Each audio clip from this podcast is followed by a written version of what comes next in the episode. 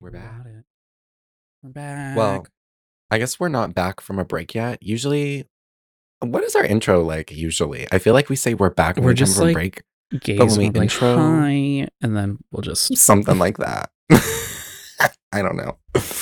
Anyways, we're recording. How about that? Um, we're live, but we're not. we're live.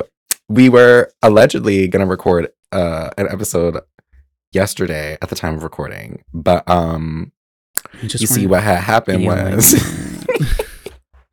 and it wasn't just me this time, which made me feel a little bit better that you were also like, "Mm, we can do tomorrow. I'm like, yes. yeah i was like so tired like working i've been working a lot um and i was just like mentally just not there i was like like i was mentally there to like do it but like i wasn't mentally there to do it you know what i mean even though we kind of did, uh, We did, that's the thing, we, like- but we never recorded it. we fully yeah we fully did do a podcast episode and just didn't record it is what actually happens. So you guys are getting and then we went to drag race sloppy seconds, which is today on this Right. lovely lazy Saturday.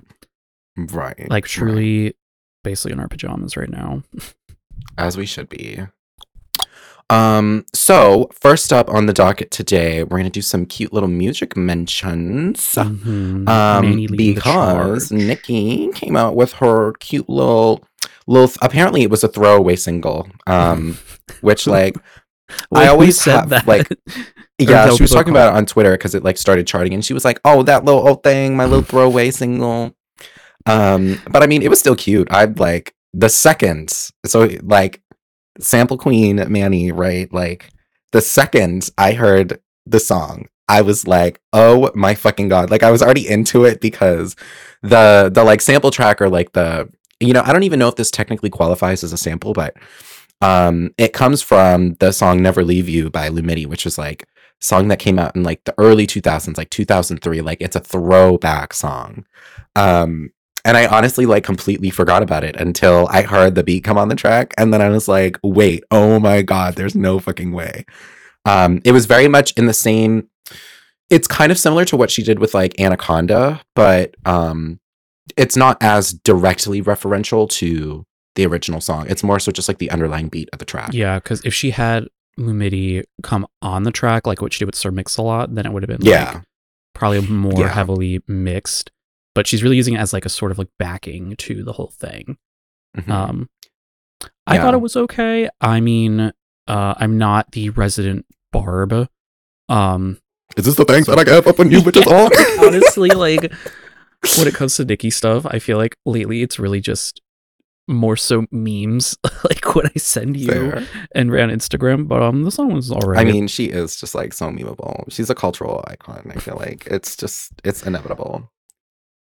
But yeah, I really liked it a lot. Like, I think it's always hard for me to tell because like as soon as I get that like hit of like, oh my god, I know the sample to the song, like I'm in on the joke. I little bit of love this. Artists and music are amazing. Um, it's hard to tell if like the song was actually good or it's just like the nostalgia of knowing the original, like you know what I mean. But I think it was still like pretty good. Like the rap, like the verses for me was like still cute. You know what I mean? Like it was Mhm. still cute. Um, it was a little referential to like Chun Li, you know. Um, yeah, she's really it's- it's just cute. like that It Street a Fighter character. yeah. I'm gonna use. I'm a. I'm gonna own her for a little bit. so yeah, it's I I really liked the new single, even if it was a throwaway. The sample obviously is cute. Um, we put it in the music mentions playlist, so get into that, get into the show notes. Um, and we also added the song that she sampled by Lumidee too into the playlist as well. So if you need a little back to back moment, you'll see exactly what we're talking about. if you were ever like in a car with a radio playing like top Right. hits of the day back in of the 2003, 2000s, you will you know. probably would have heard the song at some point. right. Um, Unless you happen to be born after the year 2000, which is like a thing now. very possible. yeah, Apparently. we're apparently. And um yeah i still just like can't even fathom that because i i work with people who were like who were born like after 2000 like Well, and not to be like a Debbie Downer about it, but I've talked about it with many people where like the cutoff for like cert because like there's millennial and zoomer like the generations whatever or gen z. Yeah. But um a lot of people are more so like oh like were you born before september 11th 2001 and how much do you recall of that event Yeah. happening because there are a lot of people now who are like i mean they know it happened, but it was That's like fair. they weren't even. if September born. 11 was in your history book and it you didn't uh you weren't there, you didn't live, uh I feel like that's also a good cutoff. Yeah. I was just gonna say like before, if your birthday has a 19 in it, you know, Well, yeah, then I feel yeah. like that's that qualifies as like Yeah, I don't know, know 'cause I think technically it's 96, right? 96 or yeah, it's 96 the ninety cutoff six for the cutoff. Um, Yeah. I think it's ninety six because our friend Griffin loves to be like, no, I'm not as old as you. I'm Gen Z. I'm like right after the cutoff. I'm like, okay, by one year, sure. but meanwhile, like I feel like even then it's like, well, we grew up with the same stuff and like the same references and like all the like the same Right. cultural things. It's more so like as you get into the um later like the early 2000s and on with Gen Z and then it's like some stuff gets like you know then there's a dissonance in like pop culture stuff. Um and then so the last music mention that I had was Moyan, which is like not necessarily a new artist, but new discovery for me because I was going through. So I'm like, as some of y'all know, I go through my waves of like whether it's R and B or dance hall. Like my vibe for like the next few weeks and what I'm listening to on the regular like tends to shift here and there, but I'll stick within like a genre or certain artist. So dance hall was my um playlist slash genre of choice, some Afro beats, and um I was just like, I remember just listening to the song. It was called Feelings and it was by Moyan. And I was like, oh, this is a cute song. Like, who is this artist? And then, like, I looked at the thing and I was like, hmm, like her voice sounds familiar, da da da da. And so I looked into her more and she did the song with Shenseea that I really liked because I love listening to Shenseea called No Limit, um, where Shenseea was the feature. And I was like, oh, that's where I heard her from. So those two songs have also been added to the Music Mentions playlist if you want to check those out and get a little dance hall vibes in your life. Um, but yeah, those were the two mentions that I wanted to share with y'all. So make sure to check those out in the Music Mentions playlist. Yes. Um, and then GGT coming up, we're going to be talking about some Drag Race and Sailor Moon, The Last of Us. What do we got?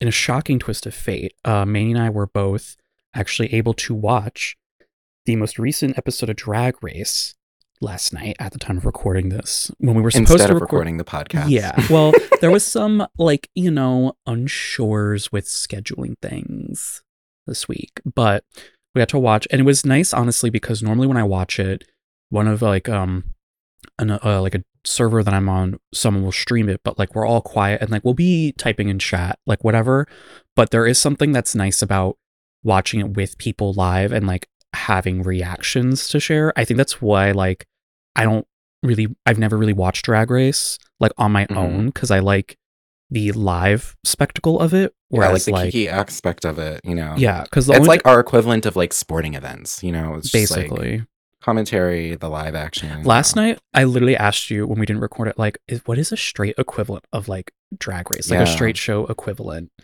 Um, and you were thinking Big Brother, but it's funny because I know a lot of gays who also just watch Big Brother. So, is it? I mean, there's straight people on it, and some gay people. But anyway, um, it's basically yeah, Drag Race is Wow, it sounds so diverse.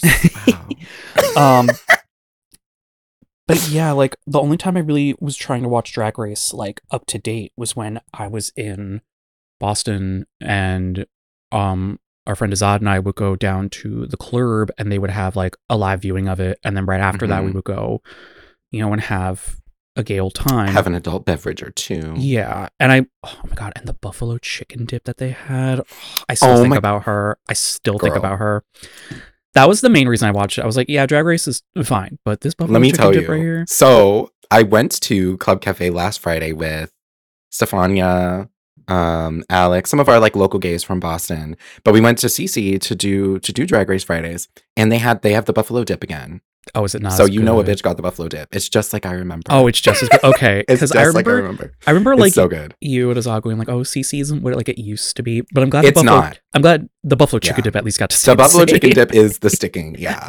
But Drag Race, um, oh yeah so I mean, last week's episode just got to give a shout out to Anetra and uh, Miss Marcia Marcia because that was a fabulous lip sync. Um, i think a lot But of people were a lot more excited for that lip sync than yeah, they were most of the season yeah. So, I mean, I was I was surprised because like Marcia Marcia didn't really get to like feature like lip syncing, and obviously like you don't want to be lip syncing the bottom, but I feel like whenever Marcia did lip sync, I was like entertained slash thrilled slash like, oh yeah, she's she's a lip syncer, you know. with her little BFA, um, you know. Yeah. But Anetra is still the lip sync assi- assassin of the season for me. She's she's fierce. Um She can move. yeah, she can would be like the one girl I do not want to lip sync against, like at this point in the competition. But for this week's episode, um, spoil and we're gonna do spoilers. So here's your spoiler alert.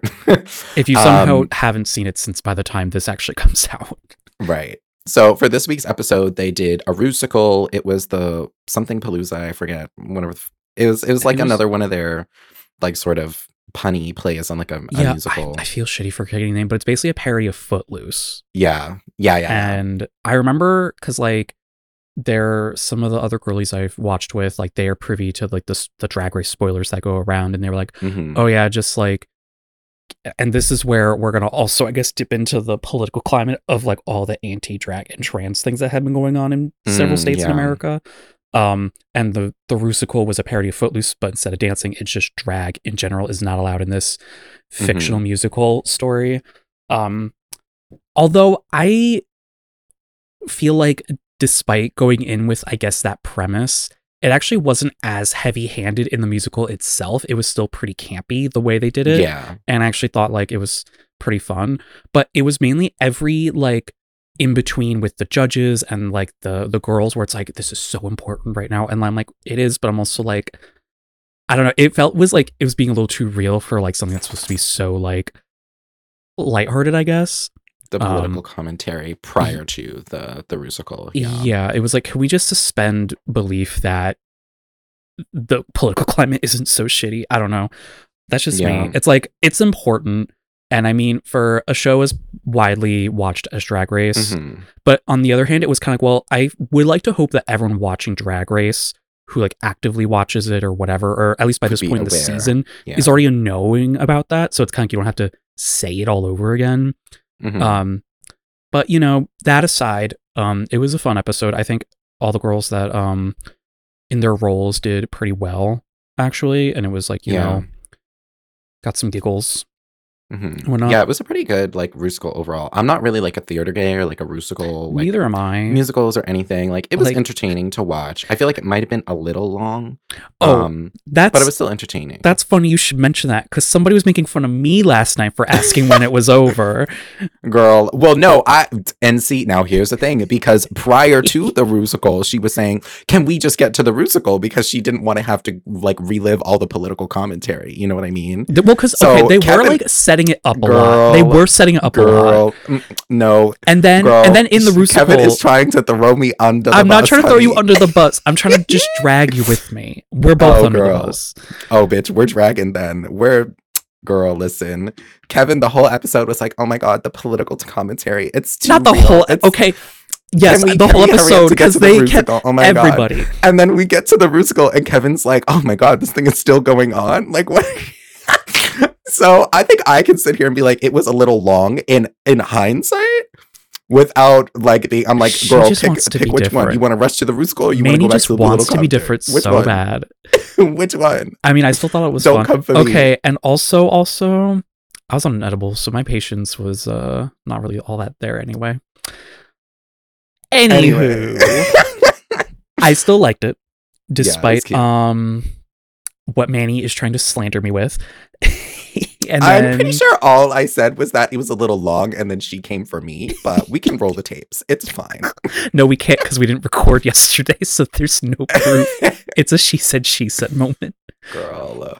um she said versus she said moment anyway though um so that was the Rusical and then the runway looks um that we had i think the Mm. standouts for us were mistress so the theme of the runway looks was glove just gloves Yeah. and i think like the standouts for us were mistress Anetra and sasha because they Yeah. all like kind of did like i don't know they just their looks were pretty amazing honestly like we Mhm. were you know Anetra had like this futuristic with like laser like Mhm. hand, It was gloves basically Yeah, it was really cool aspect of it.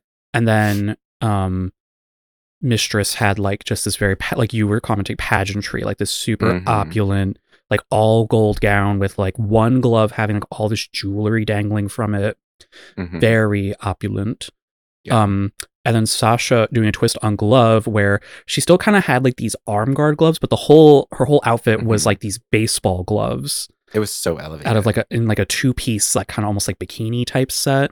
Um, Mhm. it was really interesting actually. Um, I kind of like the idea of like really twisting it. Um, so yeah, yeah.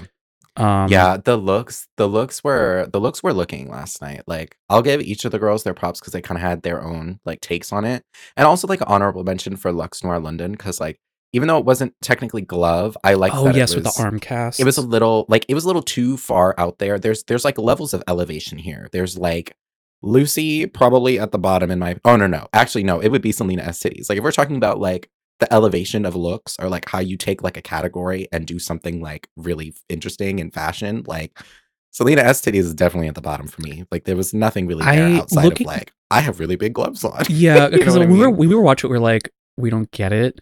Um, Yeah. I feel like to try and make a case for it, looking back, is like maybe she just wanted to do camp with like a really big glove. yeah, But I think like if she kind of But the- pushed that into like the wearing bo- was just so yeah. yeah, I think it was like because she was like, oh, I want to like give weird, and I'm like, okay. I feel like the big gloves were already like this weird camp thing, and I feel like Mhm. either if she like wore a big glove or something, I think that could have been really funny and would have I think made the look. But yeah, Mhm. I didn't really get the which is almost why like a I brought weird up Violet modern Chachki's art. look because Yeah. I'm like, I'm like I was kind of shook. I, I'm not shook. I was surprised that nobody like had a referential take on that, like a self referential, because I think that would be kind of cute. mm, You know, we're talking about Violet Chachki's look from I think it was like the 2019 Met Gala where she wore like this dress and then the train on of it was like shaped like a glove, um, which was like so fashion. Love that. Um, but like you know, some of the other girls like took it a little bit too literally. Like you know, I think Mistresses was also a little bit literal in the sense where like yeah, she did the gloves and it had like you know the the dripping jewelry and stuff, but, But for her she it was very it, on like- brand and it was like Yeah. it was like drag to the drag like to the draggiest drag. Well, that's know? the thing with her is Like, like, I was you're like- gonna if you're just gonna do like gloves, like like basic like you know uh, elbow length gloves or whatever, at least like elevate it, like give it some sort of like high fashion, like more high fat. Like she only did it on one hand, which I like because it was more. Like, if she had it on both, it Mhm. would have just been like kind of like fine. But having it on one hand be like a statement piece, and the way she was displaying it being very pageant like, I think helped her. Mhm. Um, and then yeah, and then um Loosey having like hers being inspired by like a sea monster, but then when we saw the gloves, it was like they looked like Mm, oven mitts. They weren't really like girl. if it had like individual finger, like what you were saying, like that it Yeah. needs to have individual fingers and webbing between. I think it Mhm. would have worked a lot better. And if she did more like, because she did like, oh, like Loch Ness monster inspired, but with like a 1950s like hair and makeup thing, where I'm like, why not? Because like queens have done that where it's like, do like some monster makeup or like some fish scales. Like it just Mhm. didn't, it felt like she was putting on like a costume rather than like Yeah. making a drag look. For me, it was just the the gloves. The gloves were just so horrible. I couldn't get over it, to be quite honest. Because I'm like, if you're gonna interpret the prompts like so literally, which is fine, because I feel like not not every like when they when they like the girls come on the show, they have to like prepare all these runways like for the most part ahead of time. So it's like Mhm. some of them you can be like really elevated and creative if you have like that idea initially, depending on like you know if you're making your looks yourself or working with a designer and doing whatever. So like I don't expect all the girls to come out with like these really like elevated like looks, like kind of like Sasha Colby's like what she did for the glove was really really like fashion, right? Mhm. Um, but you know, it was just like for me, it's like when it's that literal, I'm like, you at least have to do the literal interpretation right. Like it has to be a glove, not an oven mitt. you know what I mean? Because it just it didn't even look finished to me. Is the problem? Like the the little webby parts were like on the outside. They were of the like frills, mitt, yeah, like it around was- it, and it was just it wasn't making sense to me at all. So I'm like, if you're gonna do it literally, it doesn't take that much creative like overhead to be like, oh, I should probably make these like a webbed glove and do it literally, not an oven mitt with webs around it. Mhm. you know what I mean? Yeah. Um, and like with Salina, it was like hers, hers was just like a little bit blase to me because the oven that like they they weren't oven mitts that she was wearing. They were really large mitts, but I was like, if you're gonna do like really large, I'm sorry, gloves, excuse me. They were really large gloves. But if you're gonna do gloves, like make them like I like in the lip sync how she revealed, spoiler alert, she was in the lip sync, she was in the bottom. Um, oh, and she went home. But uh Which is hilarious because I literally just saw her perform live at Legacy like literally two days ago. She was at Legacy like last night There was when I was there. a video of her. Oh my god, was this from the same thing? Cause was was she calling out Ross Mathews for like the show? Because I saw a Uh. clip that on Twitter going around of her being like, "Fuck Ross Mathews! Like, why is he still a judge? Like, all this really like I intense kind of vitriol. know. I don't know what the whole backstory. I mean, I t- I forgot what he said specifically about her critique, but she was getting into it a little bit I like this live show she did, and it was you know caught in 4K, whatever. I'll send it to you later. Um, Yeah, but I'm guessing it wasn't the show you were at. Yeah. But um, you know, out of all of the looks, like I feel like Sasha Colby's was definitely the most elevated as far as like fashion and like taking the category and making it like, you know, really nice. Mhm. Um I liked Luxx Noirs like like I would say in terms of elevation, like it was probably even more so than Sasha's and I liked how there was like a connection to like all of her friends signed the cast and it was like really cute. There was a little story there. But it might have been elevated like it might be too far out you know what i mean if we're talking about staying within the category bounds on earth sasha colby was like just at the right level you know what i mean? Where it was like not too far but you got like something interesting. Whereas Luxx's was maybe too far out Mhm. for the category for me even though i still liked the look you know? And then mistress it was just like she said oh what's mistress's drag persona? and like put like an extra piece put an extra drag on it you know what i mean? So Mhm. i i lived for that from the pageant the pageant aspect of it. But no pretty much all the girls looks i liked except for selena's and and lucy's so Which and then they asked the girls to- which one of y'all should go home Oh right, that. um and that no, was it was it was was Luxx funny. being like, "Who should go home?" It was actually Luxx Right. Noir asking that question. But the way Luxx gave like her full Her like eulogy. analysis on each and every no, single one of the girls. basically a eulogy. Like, but yeah. But my thing is is like it really wasn't that analytical because i feel like she just said the same thing for all of the girls except for lucy. She was like, "Oh, and they then do like well, it in a but different way. Yeah, It, it was like i don't know. I just thought it was hilarious you know? It was good tv but it wasn't actually like it wasn't that deep." no. analytical. It wasn't that deep. So i mean it was cute. Sasha was just flat out like since you can't send them all home girl i live for that I do but- think I do think like just I have vibe with Sasha's humor the most on it. Like when she was the old man in the Rusical, and like did so good in the she sold that that Mhm. like because I think like, she was the only one who wanted that character for for the Rusical challenge. She played like this the Right. the villain, the preacher's husband in it, Carl, like this old bald man, and we were like, oh my god, that's her in all of that.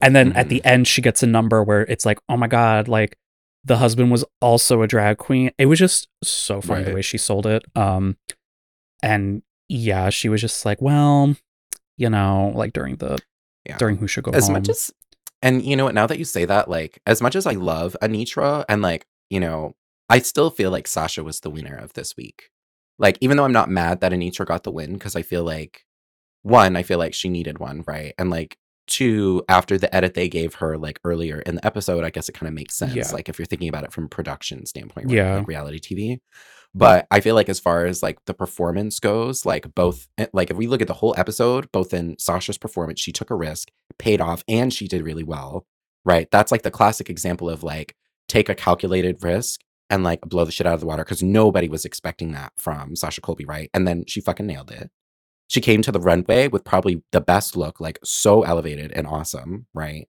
but then she was safe i mean i i really thought she should have won like if i was like taking out my scorecard and like you know checking the boxes I think if anything, it I'm was also not mad at close with. Anetra. Yeah, I think it was close Yeah. as far because they both had these more minor roles, but really sold it.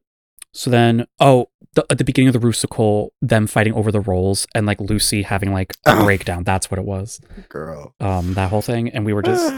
I was with Sasha And then- Anetra, where it's just everyone else was like, "Yeah, this is settled," and then just Loosey was like, "I don't know, a whole thing." I mean, I know it's part of TV, but Right. It was it was, you know, the whole thing was just like, yeah, drama for the television, da da da da da. Like, I don't think it was that serious. I think I think what was funnier to me was later in the episode when they were saying who should go home.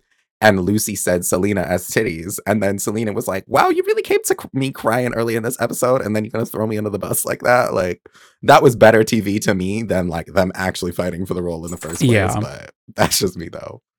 I mean, I think pretty much all of them were pretty fair in their like assessment of who should go. And I like that the girls are more and more willing now to say, send my competition home rather than who they think like based on track record too. Like I've noticed like recently the girls are a lot more willing to do that because it usually happens every season. At some point they'll ask like who they think deserves to go home.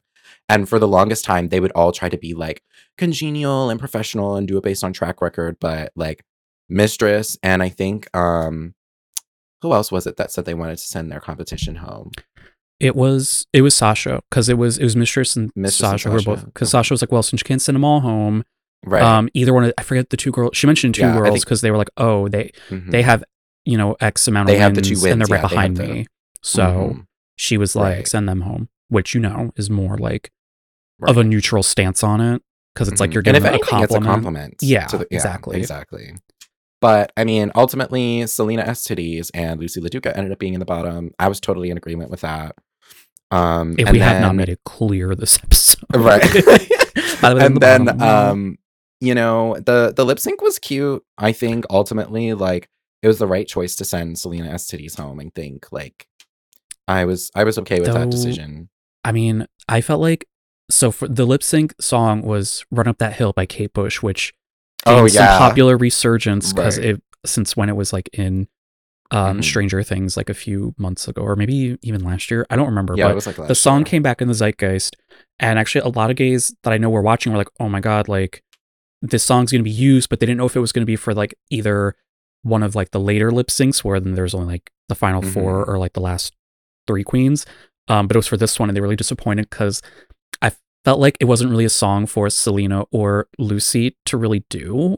Like I feel Mhm. like I feel like a queen could like turn it out to that song in a really fun or creative way, but for those two, the whole time I was like, "Mm, neither of them's really doing it for me for this lip sync battle to this Mm. song. I feel like Loosey was kind of like trying to give the vibe of the song, and Salina was trying to do a little bit extra, like to get, you know, they were both kind of like balancing each other out, I guess. Oh, I mean, ultimately it was okay. I feel like any lip sync doesn't look as good compared to last week either, like Marcia and Anetra too. So, but I mean, overall, like the episode was cute. Um, I'm okay with who went home. Salina EsTitties is still a great performer, and I know because I literally just saw her last Thursday, earlier this Thursday. You know, I like I like Um, her her energy yeah. that she brings to it. hmm And she lost. She didn't win any money on the show apparently, so she said Oh. "Con contadas," uh, which I thought was funny. And I also liked Salina's exit too. I forget exactly what she said, but I remember it made me like chuckle. Um, so it was it was it was cute. I I like I like Selena's titties more so than Loosey LaDuca, even though I do think it was fair that Salina went home. hmm But anyways, yes. Uh, well, with with that, that- we're gonna take a little bit of a breaky wakey. And then we'll be And back then with when we come back, um, We're gonna do a little ChatGPT hashtag AI hashtag um AI is taking over hashtag Help. um, OpenAI hashtag Microsoft Bing Siri and technology. Anyway, we'll be right back. hello We're again. back. We Hello. returned to continue the geekery. Basically, What like our little tech sector now. Yeah.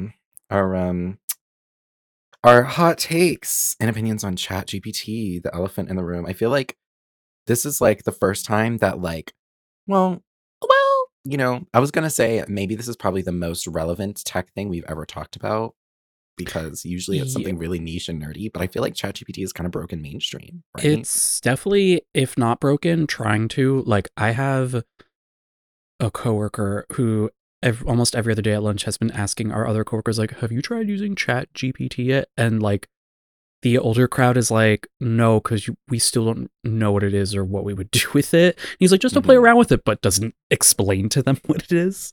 yeah. Um, so for those who are unaware, um, layman's terms, it's basically like an AI driven, um, oh, how do I even? it's an AI driven chatbot, basically. Yeah, So but you not. prompt it with normal human language and it will, but it's like very general purpose. So it's it pulls very, like- yeah. information from the internet at large. So like, it's not so much like making it up on. Well, it is making it up on the spot, but it's kind of like you give it a set of parameters or your input information of like, oh, like what should I make for dinner, and then like it will bounce it back either with like here are like some dinner recipes or like like if you the more you put into it, the more specified, ideally, of a result you get from it. So it's like, what should I make for dinner? I'm feeling like this or this. What do you think? And then the bot will respond with, well, here's restaurants in your area, or here's a recipe for that thing you're craving, um, as like Mhm. a lame example. But the mainstream of it is that people have been using this tool, and I think with some, I think there might be some other open AI stuff like Bing's Copilot. I don't know if it's, Yeah. I think it's Well, more or less it's the same actually thing. it's yeah, it's basically driven by like the same underlying like model. Um, so it's yeah, it's basically the same thing. Right. Um, and we were talking about it a bit on break because my, you know, cursory opinion as someone who hasn't used it yet. I don't know if I I'm still debating if I will. Depends. But um is that I think it's okay as many put it a tool to augment um which is really a good way to put that by the way. Sorry to steal your spoil your opinion on it. Um but as a tool to augment the use of something to help with research or whatever rather than it doing the work for you like hmm I've already heard from uh, our friend Azad how he knows some people who have been using it like for homework, or that like he's a teaching assistant and that students have been caught using it for homework. Um, which I'm not a narc. Like honestly, if this existed back when like I was in high school, I definitely would have been using it because like I didn't like doing homework. If something could do my homework for me, obviously I would have done that. hmm That being said, you don't get anything out of someone else doing your homework. Obviously, if I had to be a if I had to be a narc about it. right. Um, but my only kind of like nitpicky concern is that people will try to use this to replace certain things, and Mhm. that's when like you know there will be like it'll kind of be like a bit empty feeling when stuff will just be written by AI. Like even as Mhm. convincing as it gets, there is like a lack of creative input. I think that is still not really there because AI just kind of like compounds and conglomerates information and stuff.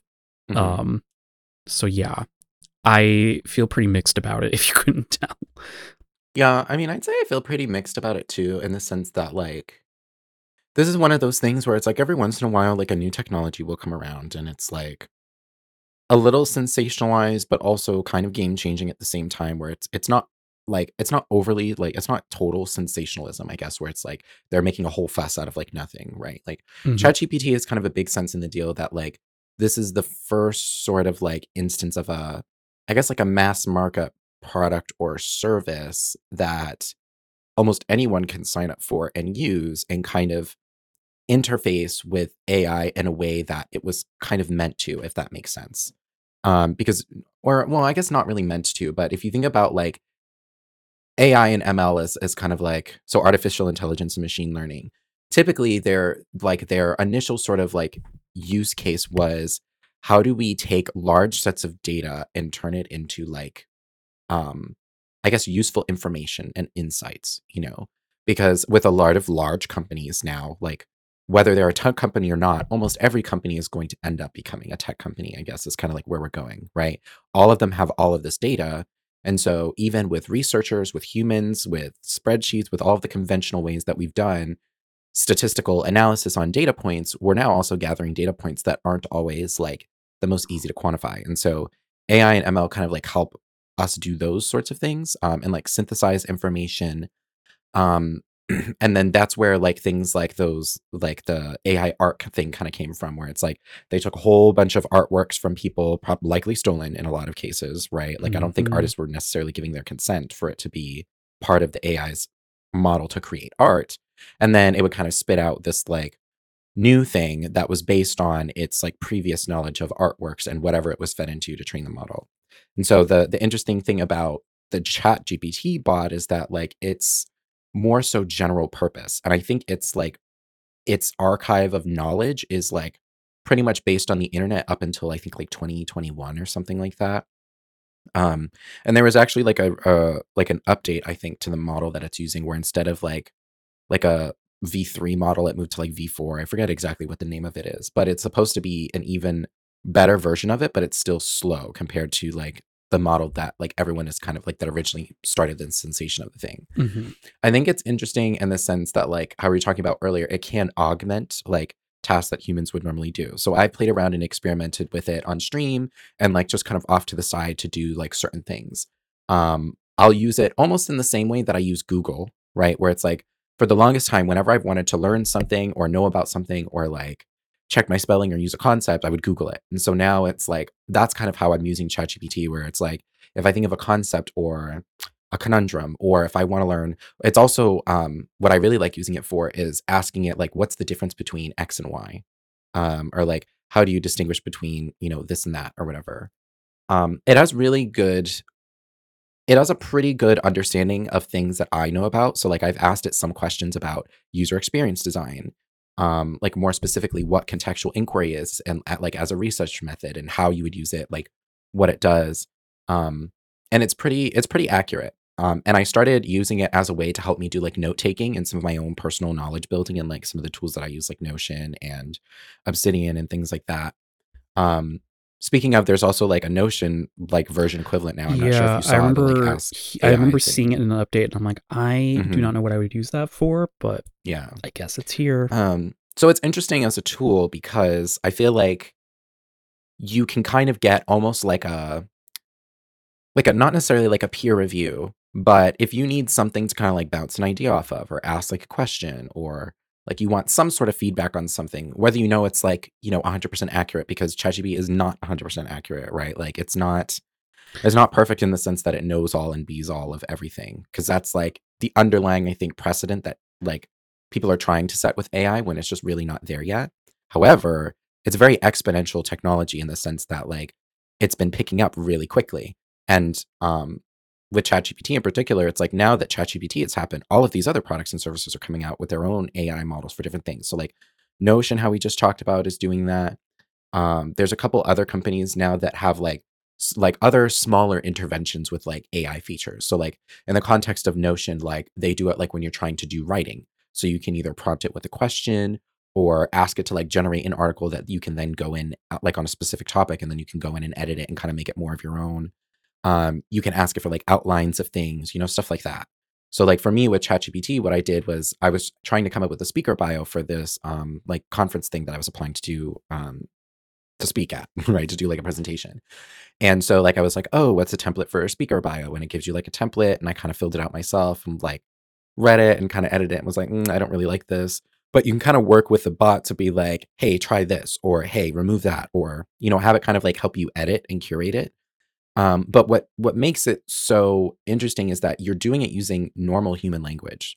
So rather than like rather than you having to interface with the computer and like pull a certain lever, push a certain button, um, enter in your details like in a list, you can use natural human language to sort of prompt it, um, and then it will kind of spit out based on your prompt like what it thinks would be best. And that's also why it's not 100% accurate, right? So it's like you have to there is like this whole kind of like not necessarily emerging market, but like people are starting to like figure out like how to prompt it in such a way that's going to work best to get the best results. Mhm. But I have a bit of a problem with that too because the whole point of technologies like this, particularly ChatGPT, because it's a, like a general purpose like language model and chatbot, you shouldn't have to think hard about how to prompt it.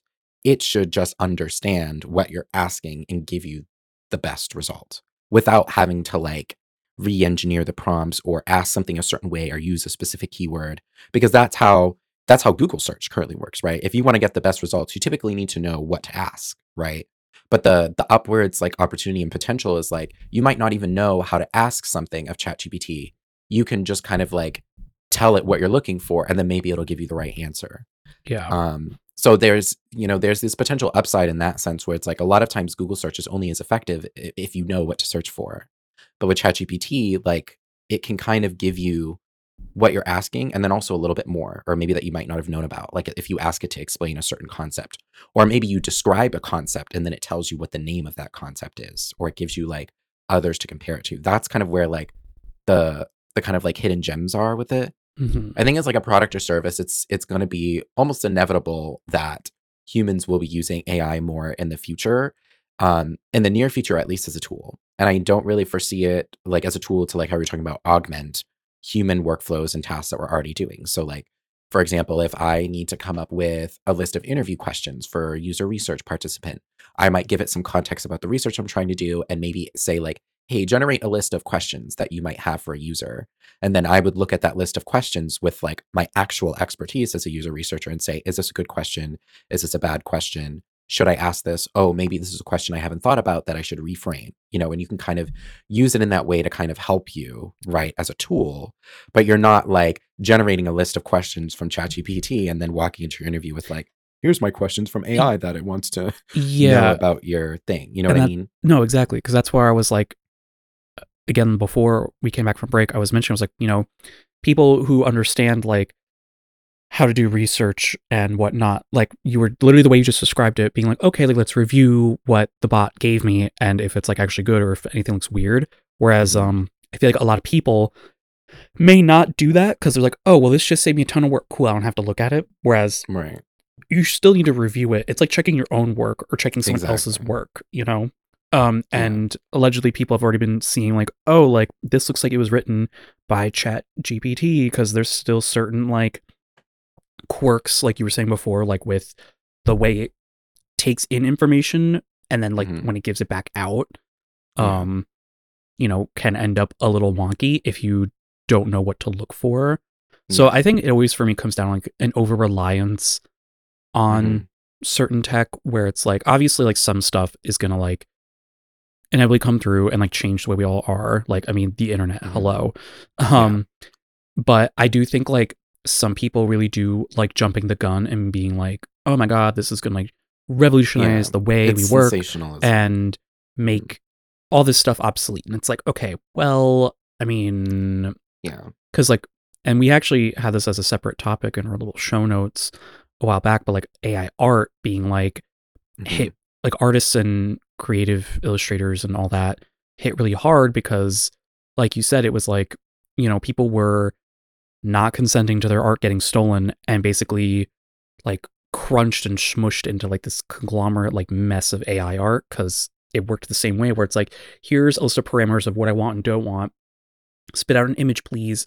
And people were like passing off as their own artwork that they put into Mhm. it and being like, oh, like now we don't need to hire artists for things. And like, so Yeah. it was like a pretty, I don't know how that is still going now. Mhm. Um, but I know some places like ArtStation, which is like an online portfolio website, basically, it was like, we're okay with AI art on here. Um, as long as people are clear about it. But obviously that's something that the Mhm. person uploading it has to kind of do like an honor system with. And still, even Mhm. then it's like not cool. Yeah. Um, so I think that's why, like, when Chat GPT came out, it I was adverse to it because I'm like, is this gonna be like AR art again, where like shit is gonna get stolen or whatever? But it seems, um, like from your experience of it, that it really is more of just like something to help research and like kind of find what you need without having to dig through like a Google search engine yeah or anything. i mean that's that's how i prefer to like use it and the thing is is like for me it's still not front of mind like google is right like i still catch myself being like oh yeah i'll just google this or like it'll be integrated into um like a command line tool that i use where i just like press a keyboard i start typing in stuff and then it'll open up like a web page with a google search right Mhm. and there are like even google now implements has even before chatgpt was in um implementing more like smarter search results based on your query so like if you wanted it to if you were asking about what a particular concept means usually it will put like a before the search results for like content existing on the internet google will give you those kind of like um pre like context things like before you get into the results that understand where all of the content is coming from and summarize the answer for you right at the top right and then Yeah. give you like the rest of the results from the search so even that's like an example of like a smart intervention where AI is being used that where people may not necessarily, or I guess in that case, it might technically be ML, but it's similar to where like, where instead of it being part of a feature of another product, like ChatGPT is becoming its own product because it is AI, which is kind of like what makes Mhm. it different. Um, I think from like a, from a legal perspective, right? The same thing that like we're experiencing with like AI art and like copyright laws, right? And understanding who's the owner and um, that kind of like legal frame, like fuzziness. There's also like another part of that, like if we think about autonomous driving, right? So like when it comes to autonomous driving, like it's not really regulated to my understanding in like any specific way. And it's still like a really new technology. And there's obviously lots more implications and safety risks that go along with that as opposed to like something like ChatGPT, right? Um, but say, for example, an insurance company, if you're driving an autonomous vehicle and it crashes while you're in the autonomous mode, are you responsible as the driver in the vehicle? Or is the company that made the autonomous driving vehicle responsible because it was in autonomous mode, right? Which I And think there's then- a lot of gray in between for like situations Yeah. like that, you know? Exactly. So a lot of that hasn't been fleshed out. And then, like from the ChatGPT angle, it's like, well, if you ask it to generate an article of content for you and you just copy paste it and use it and post it as your own article, do you really own like the copyrights to that article? Or is it like OpenAI's because they created ChatGPT? Or like how much do you have to edit the content in order for you to say it was your own? Or is it inherently your own because the only reason the content was generated was because you prompted the AI to give it to you? You know, there's there's so Yeah, many like I- weird questions there. I feel like, and this is maybe getting into the weeds of it, where I don't know if this would ever happen, but I think like what it and like all the AI art shit does or should do, I mean, is when you when it generates you something, it should also spit you a like file or some sort of some sort of archive that's like here's like basically what like how I put To together cite the this. sources of yeah where- literally like i think that would be really helpful for um because again like if it's taking information that already exists it's not coming out of thin air like Mhm. how say a person would you know make something um or write something down or create something it comes from somewhere. And i think like to understand it more as a tool like how like for example like even though years ago in school they would be like don't use wikipedia to cite your sources but Mhm. use wikipedia because they cite their sources and that's where you could go. And that's where you can I think it should do something similar yeah, I think Chat GPT and like, you know, AI or whatever should at the very least do that because I think also that would. I mean, I don't know if it would do necessarily anything for the accountability of like, you know, like you said with the driver and stuff like that. Mhm. Um, I think those are like more gray like areas of like, I guess investigation.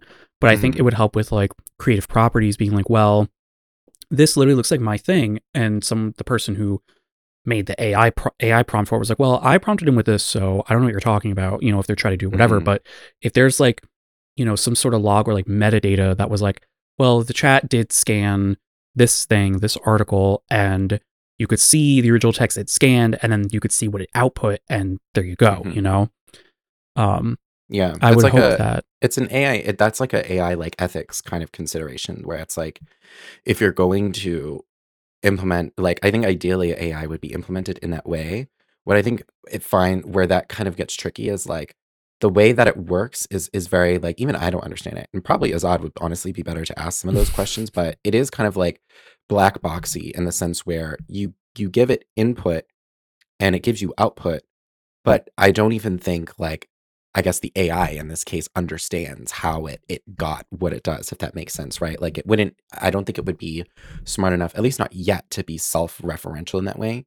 Or I could Mm, be totally wrong and it's like it is something that's possible, but people aren't focusing on it because of the accountability that comes along with that, right? Um yeah, I guess it's like like if I were to go to you with like a design or like a UX question and you could answer it with your expertise, but if I asked them like, well, how did you know to come up with that answer? Yeah. You know, depending on what it is, you might be able to be like, well, I learned it like from this class and that this is like how I would do it, whatever. mhm. If AI responds in that way, then yeah, it could be kind of hard to be like, well, but as far as like, I think it would help at least with like, mainly I guess on the AI art front, like literally copying an image, like Mhm. how some of the artists have problems with. Cause I mean, there were people being like, it literally has like my signature in the corner of this piece. So does that mean Mm. like they then end up owning it or like, Right. you know, like stuff like that? Um, I think Chat GPT, I'm a little less sour on because Mhm. of like again the way you explained the way it could be used as like a helpful research tool. Um, I'm just hoping that like people don't sensationalize it and run away with it and not think about like how we're using technology. I guess because I feel like people are kind of like just. I mean, I'm not going to be like the fucking internet police or whatever. We're long gone from that. Um, but um i think being a little more like uh having a little bit more like intention behind what they're using it for Mhm. um and like I guess like the gravity of which like honestly like a kid just kind of like using it on like a homework assignment for me that's not a big deal that's my bias but um Right.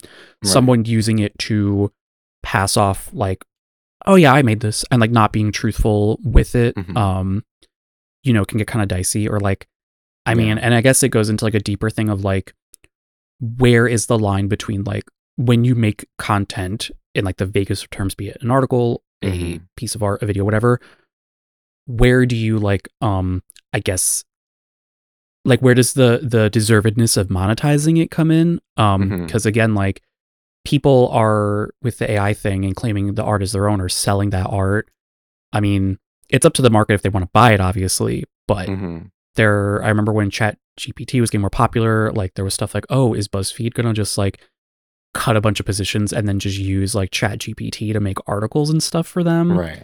um and that's where things get do get kind of dicey because like again that's where like it starts to automate things and that's Mm-hmm. where not to say buzzfeed is like the highest caliber of writing but um i think losing a human touch with certain things is kind of a direction that some people like want to go with because it's like well it makes it easier and i don't have to think about it but i'm like well just from like a Mhm. creative perspective like i get Right. where you want to cut a shortcut because sometimes it is hard to be creative Right. um i think creative people will tell you like that is a struggle One hundred percent um, agree. yeah um Yeah. but i think to just like take out that whole process though just for the sake Mhm. of like making money and like i don't know i'm i'm getting a bit too poetic maybe but like um it does get kind of worrisome when it's like you have all these like super like overbearing companies that are like pushing for like this technology to be used without really thinking of like long term what could happen. But like you Mhm. said there could just be like it's a new thing so that's why it's being sensationalized and like i could be in my own head about it. I usually am. Um Mm, I mean, I think they're valid concerns because we have seen instances and examples of technology like this being used poorly or being implemented in such a way where bias does become an issue to the point where like people die, like with the um like with computer vision and like the bias of some of those AIs like running the computer vision to say like, oh, this person is a criminal because they're darker skinned. You know what I mean? Or Oh flagging God, them more often because they're darker skinned or and we've like definitely seen like examples of that to where like those kind of concerns aren't unwarranted like from like the risks of it and it's like it's the responsibility of companies creating these technologies and and building upon them to be aware of those things yeah, i think the still needs- difficulty is that the system that we're working within does not necessarily reward that for lack of better words so Nope. um if they can use ai to do things and like kind of hide those away i guess as like edge cases or like a oops where you know experimental not really be accountable and learn from those mistakes and make the technology better um then you know that's when we're gonna start having like a lot more of those problems and, and ai is gonna become one of those like oh we stuck it into a robot just to see how it does and then it ends up fucking taking over the world you know what i mean like yeah there still needs to be yeah. a human touch and transparency in like mhm, what people are using it for i guess um yeah and that human touch and transparency also needs to be like a lot more fair to Yeah. the people who are going to be using it like the users you know like Yeah. And I think there's also wanna it. like an element of um like when it comes to like labor and and humans and thinking about like how technology tends to disrupt labor markets and people who are laborers tend to be on like the losing end of that sort of you know situation right? I think what's interesting about like chatgpt to what you were saying earlier is like um there are companies that are looking at ways to like integrate it into their workflows to make that sort of like labor effort more efficient. And so maybe it's not necessarily using ChatGPT as a replacement entirely for their workforce that creates content, right? But it's how do we get rid of those like 50 out of our 100 content people and replace that with, you know, maybe a almost as expensive but still less expensive version of AI that is able to do very similar things. Um and that's where like you know, it it kind of goes both ways because interestingly with like ChatGPT and some of these AI tools like some of those people who get laid off would have access to a similar tool like ChatGPT and then could go on to build on their own business and use ChatGPT as like a way of making their own business building more efficient, right? mhm. Um, so there's that possibility, I think. Um, and then also what's interesting is like from a creativity standpoint, right? Like you were just talking about how it's it can make creativity can be hard, right? Especially if that is your job and you're trying to be like creative all the time. Um, but I think even the most creative people will tell you that most things don't just come out of thin air. Like it's inspired by something, it comes from something you saw, something you smelled, something you heard, or you know, whatever. Like we use our senses, and part of training in a creative field, like design, for example, is is training your your visual perception in order to see and observe things that like humans just kind of expect or take for granted. Um, like when you look at a door, do you understand that you're supposed to pull it rather than push it? You know, is the doorknob or the door handle in the shape that looks like your hand is supposed to grab it? You know, those sorts of things, right? Um, but and even from a- designers still mess up those things somehow. like, huh? and even sometimes designers still mess up those things. Like, exactly yeah um but from a from a labor market perspective like a lot of and i think a lot of those those kind of that at least from a designer perspective that level of like understanding your surroundings and looking at it a certain way comes from the type of work that we do. Um and so even when i'm not working i notice usability problems everywhere because that's literally what i do for my job right?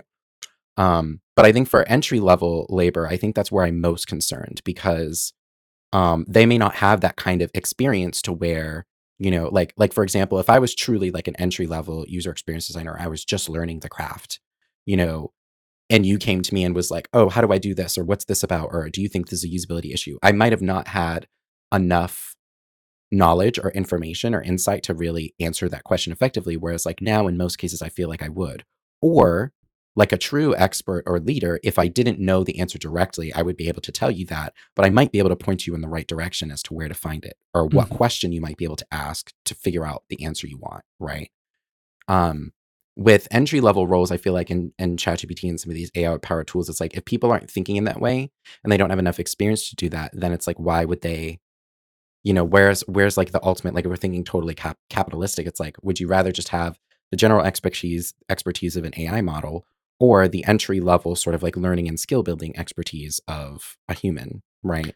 But so i think like ultimately more experienced people in their professions and roles actually stand to gain more than potentially the businesses that are making um some of these technologies but it's kind of like a slippery slope for i think like Well, um, then, like- entry level employees too yeah, because with makes that example, like when do the entry level employees get to learn though to become exactly some of that expertise? right. Because like, yeah, because a lot of the things like i mean at least within experience design you kind of learn by doing or you learn by observing like there are yeah, it's how like, like, a lot of people learn from their job is just getting one and then just and kind of doing being it. in it. Yeah, and making mistakes and making sure that you're you're in a, an environment or a workplace that allows you to make mistakes because they know you're a new practitioner and that like the whole point of you having an entry level role is that it's entry level and you're going to learn and get better and then eventually you know mm-hmm. promotions or you make your own business or you become suddenly you like become like a rock star or something like that you know what i mean like in an ideal But- capitalist environment. hmm Yeah, and I think like lastly with the the AI thing is like there's this uh documentary. I don't know if you've called uh and and creativity called Everything is a Remix. I'm sure you must have seen it before. We must have like talked about it. I mean, maybe you've mentioned it to me, but I definitely Yeah. haven't seen it. It's like a YouTube documentary. I'll put it in the show notes because I think it's I think it's awesome. And if you haven't watched it, you totally should. But it it basically it it sets up this story for how like nothing is really new and like ideas from humans don't really come out of thin air. Like it usually comes from like I was just saying earlier, like a reference or an inspiration, or they saw something and it sparked an idea, or like you know. I think with with AI, one of the things that people fail to recognize sometimes is that there is there is a limit currently and i think the technology isn't advanced enough or maybe never could become advanced enough to do to be able to u- utilize and understand creativity in that way. So i guess like a, a good example would be like like drag race like we were just talking about. So that that category expression of the glove i forget exactly what the category expression was. I think it was just ai right now to me is currently at the point where it would give you something like what Salina EsTitties did right with her look. Something more literal. Yeah, something a little bit more literal, you know, probably not as elevated, but a little bit like, you know, it's a glove, but it's like a glove, you know what I mean? Or they add something extra, you know, it may not understand the assignment correctly, so it adds that bodysuit that she wore, right? But then a more advanced version of AI that we're not at yet is what something like Sasha Colby did, you know? Like that's the oh, wow, that was a really good example. I can't believe I just came up with that. But do you know what I mean? Like, no, uh, like yeah, that's what I'm like that's what I'm thinking. Like when we're talking about AIs and and now being generative and not just like evaluative in terms of what they can do, right? They're not just evaluating statistics or running numbers for us. It's like they're actually generating things that we can use as humans and edit, right? And so it's like the difference between like a more experienced queen, I guess like Sasha Colby, who's has a little bit more tenure, who's um, maybe a little bit more skilled in the art of drag, and obviously has proven that with some of their accolades, even become even before coming to Drag Race, right? It's like we we kind of expect some of those things from her, right? Whereas like not to like disparage like Salina EsTitties, but like you know, obviously like she's not as decorative of, as a queen as Sasha Colby, and Sasha Colby shows that in every episode, right? Like she is a really great drag queen. Um, and so like from the from the perspective of like AI being to understand what humans ask, it's the same. It's almost the same thing as when RuPaul gives them a category, and then it's like what you ordered versus what you got. you know, because that's what happens with AI a lot, right? Like, or I'm sorry, AI art right? Where it's like sometimes the face doesn't look quite right, Oh my god, or the sometimes hands most can't of the be time. rendered correctly. Yeah, like which you know, is so funny that like cuz it like with like character designers or people illustrators it's like, you know, the human hand is like very it's very complex to draw Yeah. and understand. and the fact that AI can't even do it just kind of proves to you that like right. some of these things that people think AI can replace are skills that are built up, like whether through self study and learning and from other Right. people and mentorship. You know, it's like the like it kind of even goes to like to even zoom this out further, like the idea of learning something, you know, like is Mhm. just this very complex and personal kind of experience for people. Mhm. And I think to kind of just treat like having a robot do all the thinking and learning for you does kind of take away like some of the zhuzh of life, right. you know, if I had to make it all poetic or whatever. but um yeah the reason why i brought up that that everything is a remix documentary is because every time people talk about the algorithm and how it takes existing content and kind of uses it to generate other things this this documentary kind of talks about how humans do that in the same way um and i don't even think it references ai like at all um but the the way the documentary starts is how song singers and songwriters would do that when they sample other artists interestingly right so actually it's kind of like a full circle moment how we were talking also like Red Ruby Da Sleeze earlier not gonna lie but like you know those are i mean even that right now like me being able to make the connection between what queens on rupaul's drag race are doing and like how ais like understand prompts is not something that ais can like do yet Explain like that to requires yeah. like like that requires a level of like depth. Yeah, Yeah. that the human mind can kind of get into like and that understanding of context not just like being bound to what you know but also being able to that's like what makes like metaphors so powerful for people to understand right or comparisons. That's why i really like using ChatGPT to like understand the difference between things because that's how i that's how i gain an understanding of what things are is by understanding what they are compared to what they're not right? Yeah, So, I mean, we and a lot of humans are in that way. Yeah, and like we do that a lot where it'll be like it's like this, but also if you did this and this and like Mm-hmm. Right you know like i mean even the way people are like like the gays and the young people are like it's giving It's this giving- energy or it's Mhm. giving a little bit of this but not this you know like right that might be some like it's more of like i guess the the like a human touch of just conversation and and the understanding human experience. I mean, that's Yeah. ultimately what it is. We don't necessarily know how to describe like what that magic spark is, but we know AI can't do that yet. Yeah. AI The isn't giving what it needs to give just yet for me to be really boots impressed. mama the house down you know Right. Um, but yeah, the the whole the whole like ChatGPT thing I feel like is interesting and like I'm watching it particularly from like a human computer interaction standpoint just because like one that's my job but also I find it really interesting. Um but you know ultimately I feel like with every technology especially new ones like this there are going to people be people who abuse it, who misuse it, um who potentially weaponize it and we should have like systems and structures in place and laws, you know, that are like help prevent um, and punish people who who use things like that. Um, actually, recently, like I've been seeing a lot more talk around deceptive design patterns and practices. So, like ways in which, and this isn't directly related to like ChatGPT, but you know, now that the information age is kind of, um, you know, if we think about AI as kind of like this new age of like beyond just the information age and the internet, right? It's like deceptive design practices have been built around information age um, the information age and like the way that we interface with the internet. So the UIs that I make and the websites that we navigate and the applications that we use. Deceptive design patterns basically describe areas where they are the applications or interfaces that you're using are intentionally designed to be deceptive to get a particular input from a user. So like probably the most common example that everyone has experienced before is like when you go to unsubscribe from an email newsletter, right? Sometimes they make it a little unnecessarily difficult to do that when most of us know it should be just as simple as when I click unsubscribe in the email, it knows what my email is because I it- you just sent me that email Yeah. and I don't want it anymore. So take me it's off like, the list. oh, but you unsubscribe from just the marketing Right. email, not the Mhm. notify. Yeah, like they try to or really they'll like, use the check boxes and then a confirmation button that kind of contradict themselves. oh my god, like and then you're like, the oh, well, what? Which ones do I uncheck? Which ones like do I not anytime you go on a site and it's like we use cookies. I'm like, I know Same you thing. fucking use cookies. Just reject all of them, please. Like, Mhm. Yeah, um, because then that also then it starts going into like data privacy and that's a whole other can of worms.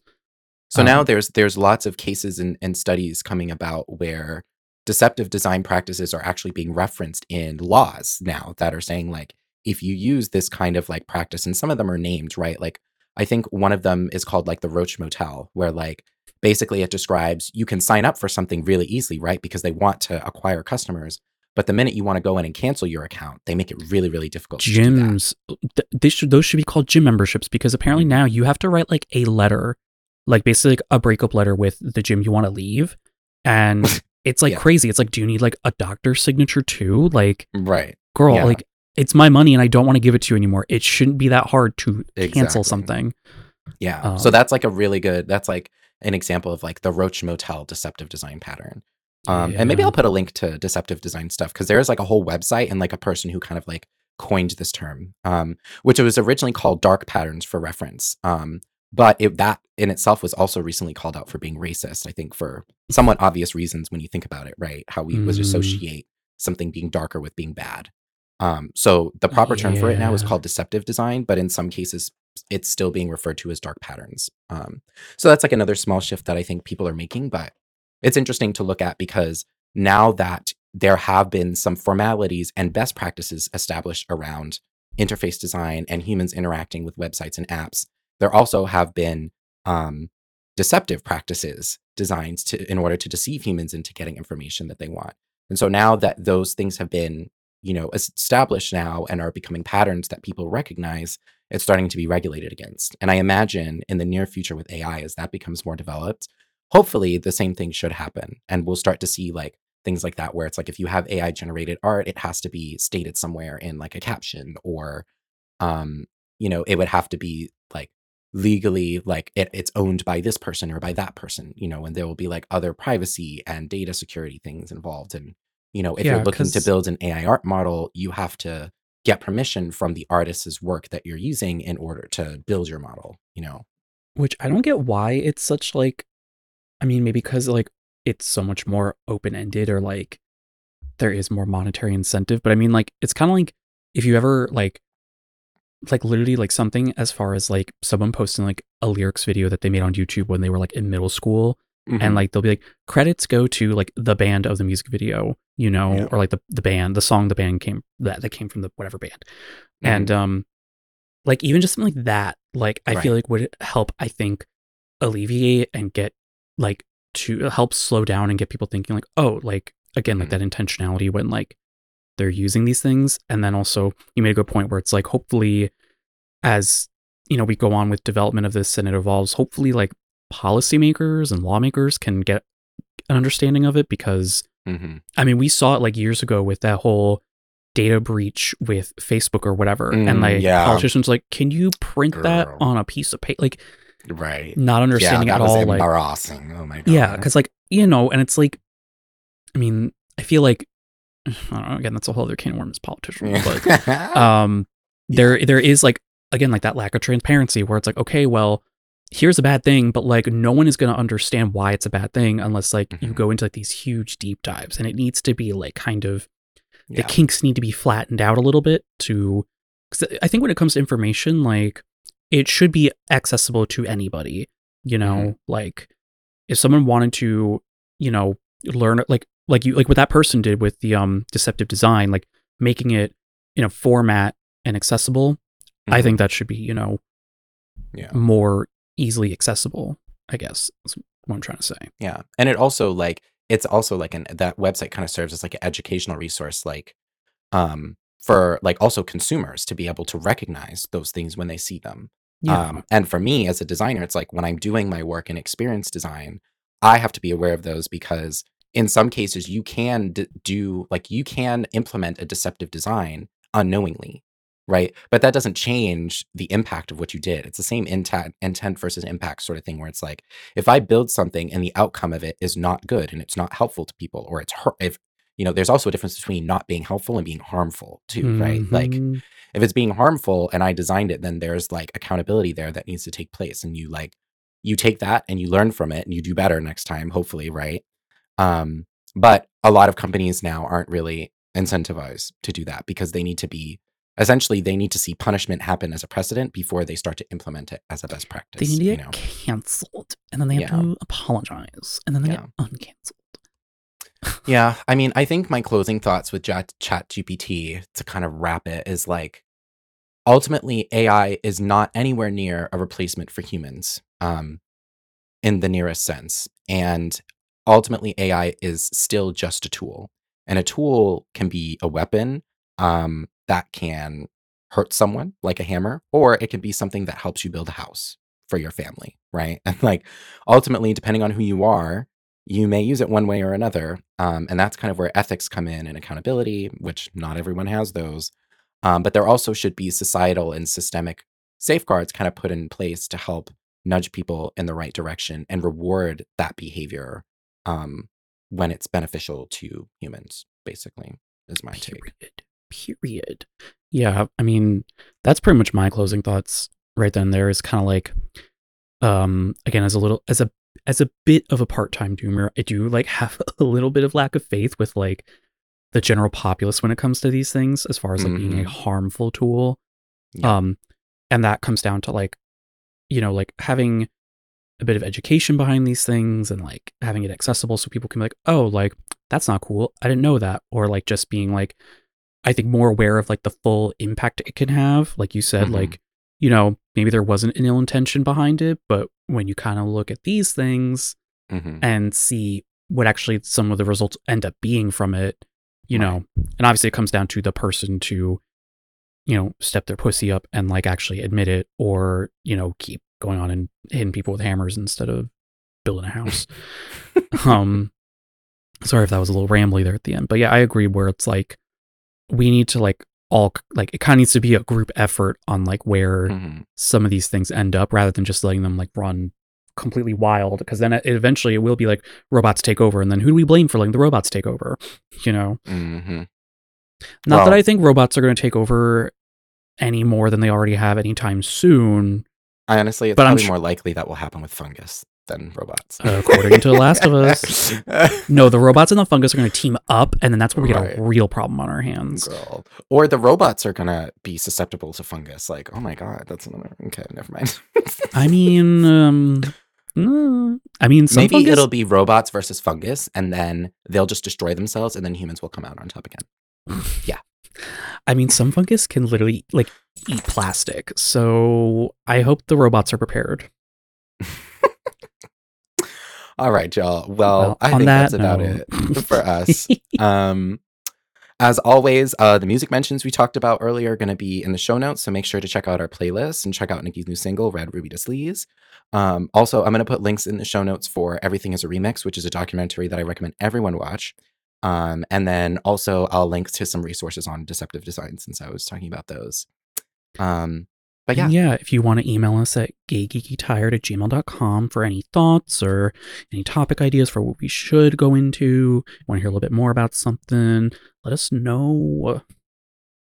And with and we'll that, get right back at you. yeah. And with that, see y'all later. Bye. Bye.